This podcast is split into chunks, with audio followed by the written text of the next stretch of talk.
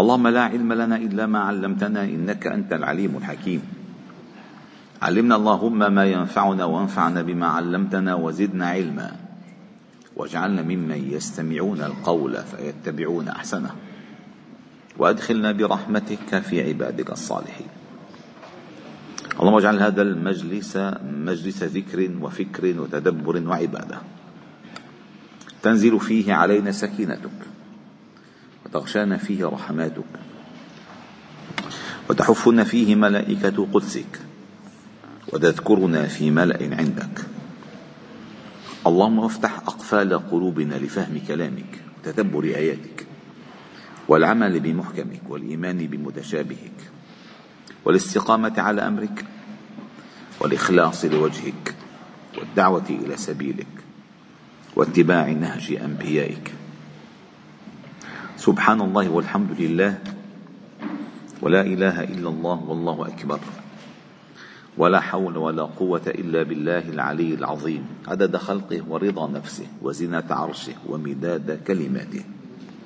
اللهم افتح علينا أبواب الرحمة وأنطقنا بالحكمة واجعلنا من الراشدين فضلا منك ونعمة. ربنا اشرح لنا صدورنا ويسر لنا أمورنا واحلل عقد ألسنتنا ليفقه الناس قولنا. اللهم أغننا بحلالك عن حرامك وبطاعتك عن معصيتك وبفضلك عما سواك. اللهم أحسن عاقبتنا في الأمور كلها وأجرنا من خزي الدنيا وعذاب الآخرة. ربنا لا تؤاخذنا إن نسينا واخطانا ربنا ولا تحمل علينا إصرا كما حملته على الذين من قبلنا. ربنا. ولا تحملنا ما لا طاقة لنا به. واعف عنا واغفر لنا وارحمنا. أنت مولانا. فانصرنا على القوم الكافرين. ربنا آمنا بما أنزلت واتبعنا الرسول فاكتبنا مع الشاهدين. ربنا آتنا من لدنك رحمة. وهيئ لنا من أمرنا رشدا. ربنا آتنا من لدنك رحمة وهيئ لنا من أمرنا مرفقا. ربنا آتنا من لدنك رحمة وعلمنا من لدنك علما. ربنا هب لنا من أزواجنا وذرياتنا قرة أعين واجعلنا للمتقين إماما. اللهم بلغنا رمضان وأعنا فيه على الصيام والقيام. وغض البصر وحفظ اللسان. اللهم افتح علينا أبواب رحمتك. فنسألك اللهم فعل الخيرات وترك المنكرات وحب المساكين. وأن تغفر لنا وترحمنا. وإذا أردت بقوم فتنة فاقبضنا إليك غير خزايا ولا مفتونين. اللهم لا نهلك وأنت رجاؤنا. اللهم اقذف في قلوبنا رجاءك. واقطع رجاءنا عمن سواك. اللهم وما ضعفت عنه قوتنا وقصر عنه عملنا ولم تبلغه مسألتنا ولم تنتهي إليه رغبتنا ولم يجر على ألسنتنا مما أعطيت أحدا من الأولين والآخرين من اليقين فخصنا به يا رب العالمين. نسألك اللهم رضاك والجنة ونعوذ بك اللهم من سخطك والنار. وبعد أيها الأحباب الكرام الأحرار لا نزال معكم في سورة المؤمنون. هذه السورة الجليلة القدر الكبيرة النفع الكثيرة الفوائد الغزيرة العلم. وقد انتقلنا من مقطع إلى مقطع وكل مقطع يعطينا صورة من الصور التي ينبغي أن يحلق الإنسان فيها بها عاليا. ويعيش أجواءها. ويكتنز ويغترف من معينها. فالمقطع الأول تذكيرا عن وصف المؤمنين وصفاتهم التي ينبغي أن يداوموا عليها. حتى يرثوا الفردوس ويكونوا هم فيها خالدون. والمقطع الثاني عن وصف الإنسان وخلقه والأطوار التي يمر بها مذ أن كان من سلالة من طين. إلى النطفة إلى العلقة إلى المضغة إلى العظام إلى اللحم إلى الخلق الآخر إلى الإخراج إلى الطفل إلى الشاب إلى الذي يرد إلى أرض العمر. ثم بعد ذلك إلى الصورة الثالثة وهي صورة الخلق. الخلق الكوني من سماء وأرض وماء وزرع وأنعام وما سوى ذلك. ثم بعد ذلك انتقلت في المرحلة الرابعة إلى ذكر أول الأنبياء المرسلين إلى الأرض بعد آدم عليه السلام وهو نوح عليه السلام. وكيف واجه قومه؟ وكيف أوحى الله جل جلاله إليه؟ أن يصنع الفلك بأعيننا ووحينا؟ وكيف علمه الله تعالى الأدعية؟ فإذا استويت أنت ومن معك على الفلك فقل الحمد لله الذي نجانا من القوم الظالمين. وقل رب أنزلني منزلا مباركا وأنت خير المنزلين. إلى أن قال إن في ذلك لآيات وإن كنا لمبتلين. أي التفكر التفكر بالذي حصل مع النبي وقومه آيات. ينبغي أن يتفكر فيها الإنسان. ثم انتقلنا إلى مراحل لم يسمي الله جل جلاله فيها أسماء الأنبياء والمرسلين. إنما قال ثم أرسلنا من بعدهم قرنا آخرين. فأرسلنا فيهم رسولا منهم إلى آخر الآيات. وكيف كان الجواب وكيف كانت المواجهة؟ إلى أن قال فقال ربي نصرني بما كذبون فجعلناهم غثاء فبعدا للقوم الظالمين. ثم انتقلنا إلى مرحلة من القرون الطويلة الأمد. ثم أنشأنا من بعدهم قرونا آخرين هناك قرن آخر. قرونا آخرين وأتت الأمم تتلوها الأمم وأتى الرسول يتلوه الرسول فكانت الأمم تتلو الأمم وكانت الرسل تترى أي تأتي تباعا. كلما جاء أمة الرسول وكذبوه فأتبعنا بعضهم بعضا وجعلناهم أحاديث يتحدث, يتحدث الناس ما الذي حصل بكذا؟ ما الذي حصل بكذا؟ فبعدا لقوم لا يؤمنون. ثم الله جل جلاله سمى أنبياء أهم نبي في بني إسرائيل هو موسى عليه السلام. قال ثم أرسلنا موسى وأخاه هارون بآياتنا وسلطان مبين إلى فرعون وملئه فاستكبروا وكانوا قوما عالين. فقالوا أنؤمن لبشرين مثلنا؟ وقلنا أن الحجة هي واحدة منذ أن أرسل الله رسولا إلى الأرض. أنه ليش بشر؟ ليش ما نحن عم ياكل؟ ليش؟ ليش ما في ملك؟ على مر التاريخ أنؤمن لبشرين مثلنا وقومهما لنا عابدون؟ فكذبوه فكذبوهما فكانوا من المهلكين. ثم الله جل جلاله ذكر منته على موسى عليه السلام بأن أتاه الله تعالى الكتاب. ولقد آتينا موسى الكتاب لعلهم يهتدون. ثم ذكر آخر أنبياء بني إسرائيل. أهم أهم نبي في بني إسرائيل موسى وآخر نبي في بني إسرائيل عيسى عليه السلام. لم يسميه بالاسم ولكن سماه بالإشارة والتلميح وأمه. فقال واجعلنا ابن مريم وأمه آية وآويناهما إلى ربوة ذات قرار ومعين. أي أي الرسل محفوظون بحفظ الله كما الله جل جلاله آوى نوحا عليه السلام إلى الفلك المشحون ثم استوت هذه الفلك على الجودي وقيل بعدا للقوم الظالمين كذلك آوى وآويناهما لعيسى وأمه إلى ربوة ذات قرار أي هدوء وسكينة ومعين أي ماء خضاق يا أيها الرسل هذا الخطاب لكل الرسل. يا أيها الرسل وقفنا عند هذه الآية. كلوا من الطيبات واعملوا صالحا. يعني أنتم بشر. معنى يعيبون عليكم البشرية؟ أنتم بشر تأكلون وتشربون وتتزوجون وتمرضون. أنتم بشر كلوا ولكن كلوا من الطيبات. والطيبات هو الرزق الحلال. والله جل جلاله كل ما أخرجه لنا من الأرض حلالا. يا أيها الناس كلوا مما في الأرض حلالا طيبا. فكل ما أخرجه الله لنا هو الحلال. الذي تلاعب به الإنسان هو الذي جعله الله لنا حراما. أما الأصل الأصل في, في, في الأشياء كل الحلال كل الحل لأن حرمت عليكم أقل يعني إنما حرم عليكم. أما وما وراء ذلك كله حلال.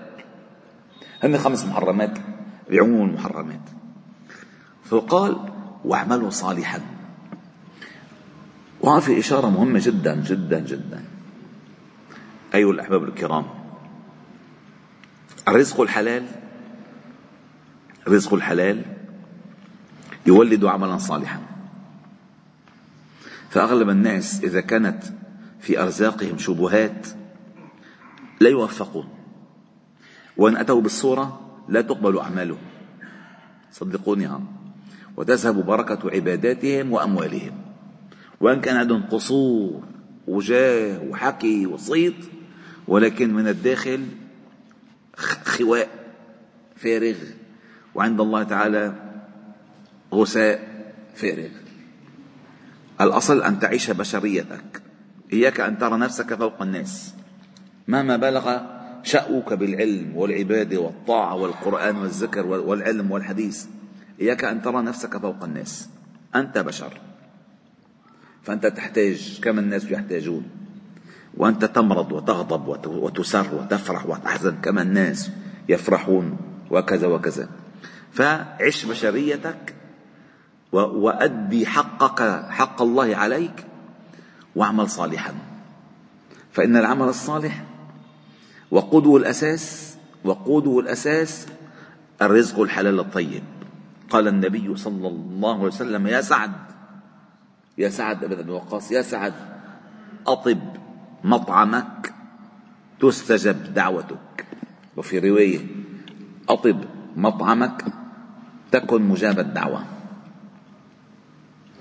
وذكر الحديث المشهور ثم ذكر الرجل يطيل يطيل السفر أشعث أغبر.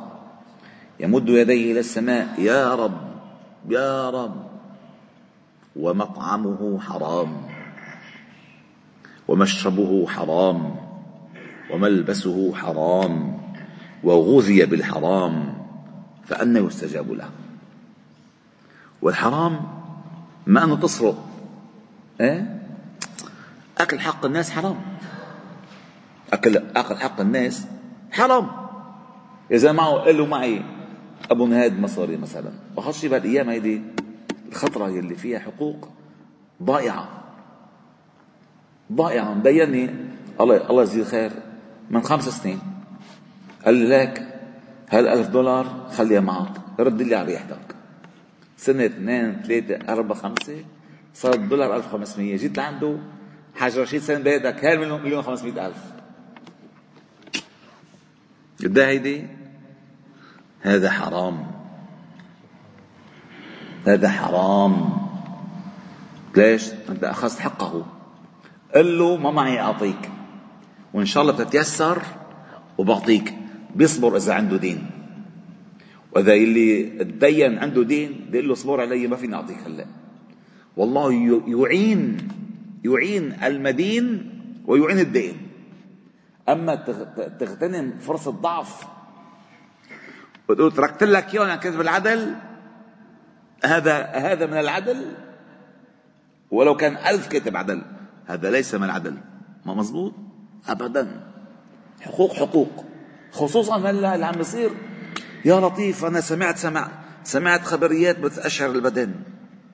يا لطيف يا لطيف كيف كيف يعني يجيز لنفسه قاضي قاضي شرعي يتجرأ ويخط قلمه هذا الظلم؟ الآن للأسف في المهور المهور المكتوب ذهب مثلا كاتبة كاتب له يا وصف خمسين ليرة ذهب. خمسين ليرة ذهب. 500 دولار تقريبا الليره ما هيك لا. يعني 50 يعني 25 ألف دولار. ماشي؟ بالمحكمة عم يعملوا السعر تصريف. مو ظلم هذا؟ هذا مو ظلم؟ هذا ظلم. هذا أخذ حق آه، من الآخرين. والله تعالى يرفع البركة. والله ما حج وعمل عمرة وقرأ قرآن وبنى جامع وبنى مدرسة ولبس عباية وربى ضأن ولبست عباية وحطت خمار هذا كله فشفاش ما له قيمة. يا أيها الرسل كلوا من الطيبات واعملوا صالحا إني بما تعملون عليم. وإن هذه أمتكم أمة واحدة وأنا ربكم فاتقون. أي دخلنا إلى عالم إلى العالمية. فنحن كمسلمين أيها الأحباب الكرام نحن أمة عالمية.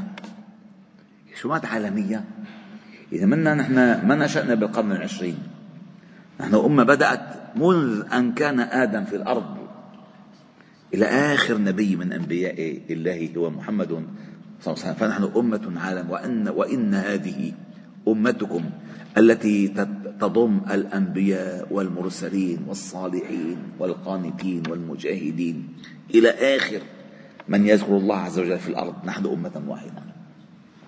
وإن هذه أمتكم أمة واحدة لأن دعوتها واحدة.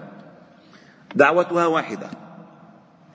ربها واحد هدفها واحد فأمة واحدة. ومن الجميل أن يتفكر الإنسان أنه لماذا مزقت لماذا مزقت دولنا العربية كل هذا التمزيق؟ لأن الكتل الكتل عندما تجتمع المتفرقة تزداد قوة وعندما تتشتت تزداد ضعفا. فنحن كتلة واحدة بالأصل. كتلة واحدة ما في حدود. ما في حدود منذ زمن بعيد. من قرن يعني من 100 سنة ما كان في حدود.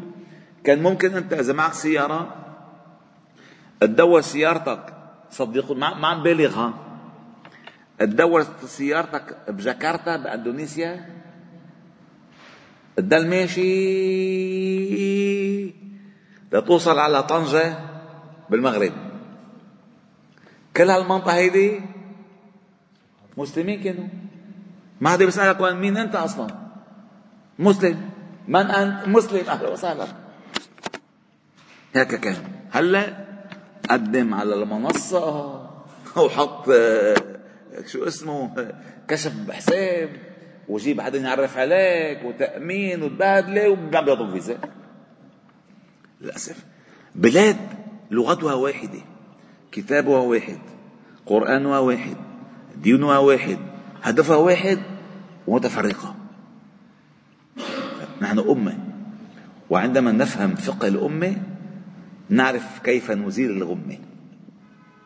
عندما نفهم فقه الأمة نعرف كيف نزيل الغمة.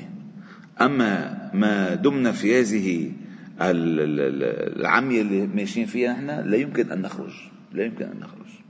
والله جبتكم الشعارات الشعارات ما بحياة الشعارات بحياة الشعارات ما شبعت ولا أنبتت ولا أينعت شعارات بدل شعارات. اعملوا صالحا. كلوا واعملوا. قال وإن هذه أمتكم أمة واحدة وأنا ربكم فاتقون.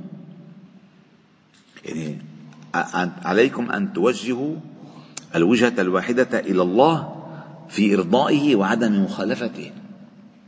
ثم قال كيف يقع التفرق؟ كيف يقع التفرق؟ قال فتقطعوا أمرهم بينهم زبرا. كان الناس أمة واحدة فاختلفوا. أمة واحدة على الرسل يعني.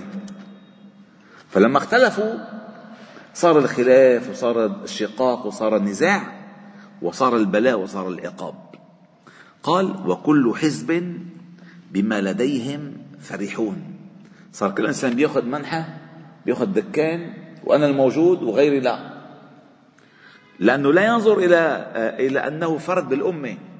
ينظر إلى نفسه أنه هو الأمة التي ينبغي أن يقصد ما أنت واحد. أنت واحد من الأمة. كما قال الشاعر أبا سليمان قلبي لا يطاوعني على تجاهل أحبابي وإخواني. إن اشتكى مسلم في الصين أرقني وإن بكى مسلم في الهند أبكاني. هيك الأصل. ومصر ريحانتي والشام نرجستي وفي العراق آه، إلى أن قال فحيثما ذكر اسم الله في بلد عددت أرجاءه من لب أوطاني شريعة الله لمت شملنا وبنت لنا معالم إحسان وإيمان. لأن أمة واحدة لا التفرق فقال كل حزب بما لديهم فرحون. فذرهم في غمرتهم حتى حين. الغمرة هي الحيرة والجهالة والضلالة والعمى التي تؤدي إلى الشقاق والفرقة والنزاع والخصومة. فقال فذرهم في غمرتهم مثل ما قال في آية أخرى فذرهم يخوضوا ويلعبوا في غمرتهم. ليش ليش غمرة؟ لأن المغمور ما بده يطلع فيه. انغمرت الطنجرة يعني خلاص ما مبين شو في تحت. خلاص غمرة. فقال فذرهم في غمرتهم حتى حين. حين. وهذه الغمرة للأسف لما الإنسان يستغرق بالغفلة ينسى أن هناك حساب وينسى أن هناك موت وينسى أن هناك عقاب وينسى أن هناك يوم آخر ينسى. ويرى نفسه وماله وقوته وعلمه. لذلك الله تعالى قال أيحسبون أنما نمدهم به من مال وبنين نسارع لهم في الخيرات؟ بل لا يشعرون. هذه هذا مد إملاء وليس مد اصطفاء واجتباء. هذا مد امتحان وليس مد امتنان. هذا مد امتحان وليس مد امتنان. هذا مد اختبار وليس مد عطاء الأبرار. هذا مد ليختبر الله تعالى بك أو يختبر فعلك. قال أيحسبون أنما نمدهم به من مال وبنين نسارع لهم في الخيرات؟ بل لا يشعرون. فيظن نفسه أنه عنده كل شيء وبيقدر يعمل كل شيء وعلى خير. ابدا أنت على خطر لأنه في حين حتى حين. بل لا يشعرون. وكم من الناس يغتر بما أوتوا؟ كم كم؟ والله تعالى قال عن سبب الطغيان في الأرض. سبب الطغيان في الأرض. هو الاستغناء. ما الاستغناء بالمال؟ الاستغناء بالنفس الاستغناء بالجاه الاستغناء بالعلم الاستغناء بالمال. هذا كله استغناء. فقال الله تعالى كلا إن الإنسان ليطغى أن رآه استغنى. وهنا في لفتة جميلة جدا في في القرآن أو في هذه الآية أن رآه يعني هو يرى نفسه مستغنيا. هو بالحقيقة ليس مستغنيا. هو يرى نفسه. أن رآه استغنى فالإنسان يبدأ بطغيانه عندما يرى نفسه مستغنيا. مستغني إما بمال أو بقوة أو بجاه أو بحسب أو أو أو. عندما يرى نفسه مستغنيا يبدأ بالطغيان. يطغى. فنفس الأمر. فهؤلاء يحسبون أنما نمدهم من مال وبنين نسارع لهم في الخيرات. بل لا يشعرون. طيب ما وصف المؤمنين الذين في خضم هذه البلاءات وفي خضم هذه الامتحانات ما وصفهم؟ قال إن الذين هم من خشية ربهم مشفقون والذين هم بآيات ربهم يؤمنون والذين هم بربهم لا يشركون والذين يؤتون ما آتوا وقلوبهم وجلة أنهم إلى ربهم راجعون أولئك يسارعون. شفت؟ انتبهوا هون. نسارع لهم في الخيرات. يسارعون في الخيرات. هؤلاء المسارعين في الخيرات. وهم لها سابقون. يعني سيحققون هدفهم.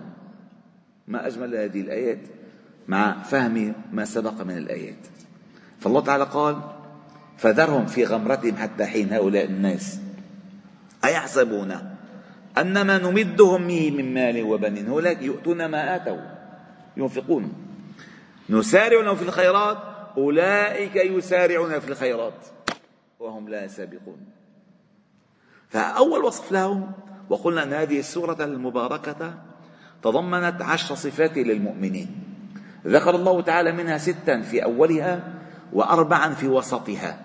هذه الأربعة هلا وصلنا عليها. قال إن الذين هم من خشية ربهم مشفقون. والله أيها الأحباب الكرام لا يمكن أن تصل إلى مرتبة التعرف على الله والعلم من الله والعلم بالله إلا من خلال جسر الخشية. فكفى بالخشية جسر التعلم. التعلم هو الأساس. إنما يخشى الله من عباده العلماء. وكفى بالمرء علما أن يخشى الله. أن يخشى الله. فهؤلاء من خشية ربهم مشفقون. في وجل في شفقة في إخبات في خوف. والذين هم بآيات ربهم يؤمنون. إن في ذلك لآيات. فهم يؤمنون بكل آيات الله تعالى. المسموعة والمشاهدة والمعاملة. يعني أعمال الله في, الأقوام أيام الله في الناس في الأجيال القرون يعني. كل هذه آيات كل هذه آيات. فقال والذين هم بربهم الصفة الثالثة لا يشركون أو الصفة التاسعة من العشرة لا يشركون يعني على توحيد خالص. مع الله ما في حدا لا إله إلا الله.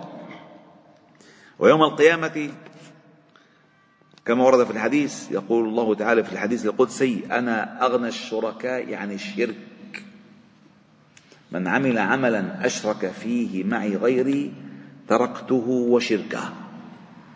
روح خذ أجرك من الشريك من الشريك. ما بيعطيك شيء. لأن شريك كذاب. لما قال أنا أغنى الشركاء عن الشرك دائما لما يكون أغنى الشركاء عن الشرك أي لا أحتاج إلى شريك. هو الإنسان بيعمل شريك بيكون رأس ماله ضعيف بيجيب شريك أنا أغنى الشركاء عن الشرك. ما الملك كله عندي. لا أحتاج إلى شريك. فمن عمل عملا أشرك فيه معي غير تركته وشركه. فقال الصفة الأخيرة والذين يؤتون ما آتوا يعني عندهم ما آتاهم الله يعطون منه.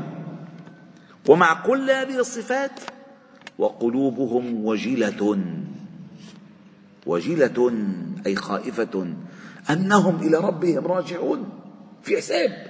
فقالت عائشة أم المؤمنين رضي الله تعالى عنها. يا رسول الله أهم الذين أهم المؤمنون الذين يسرقون يسرقون ويزنون ويشربون الخمر وهم مؤمنون؟